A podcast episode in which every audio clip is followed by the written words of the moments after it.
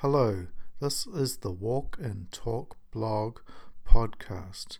We're about to talk about some interesting concepts tonight.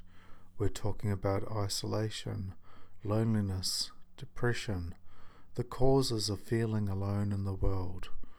But there are many things that you can do to combat this.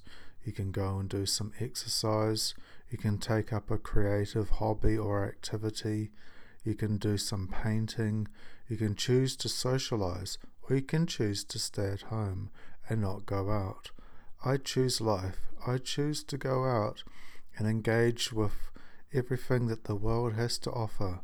I feel that you could attempt the same thing yourself by just making sure that you have the enough energy and conviction to stay through with whatever you choose to do in your daily activities.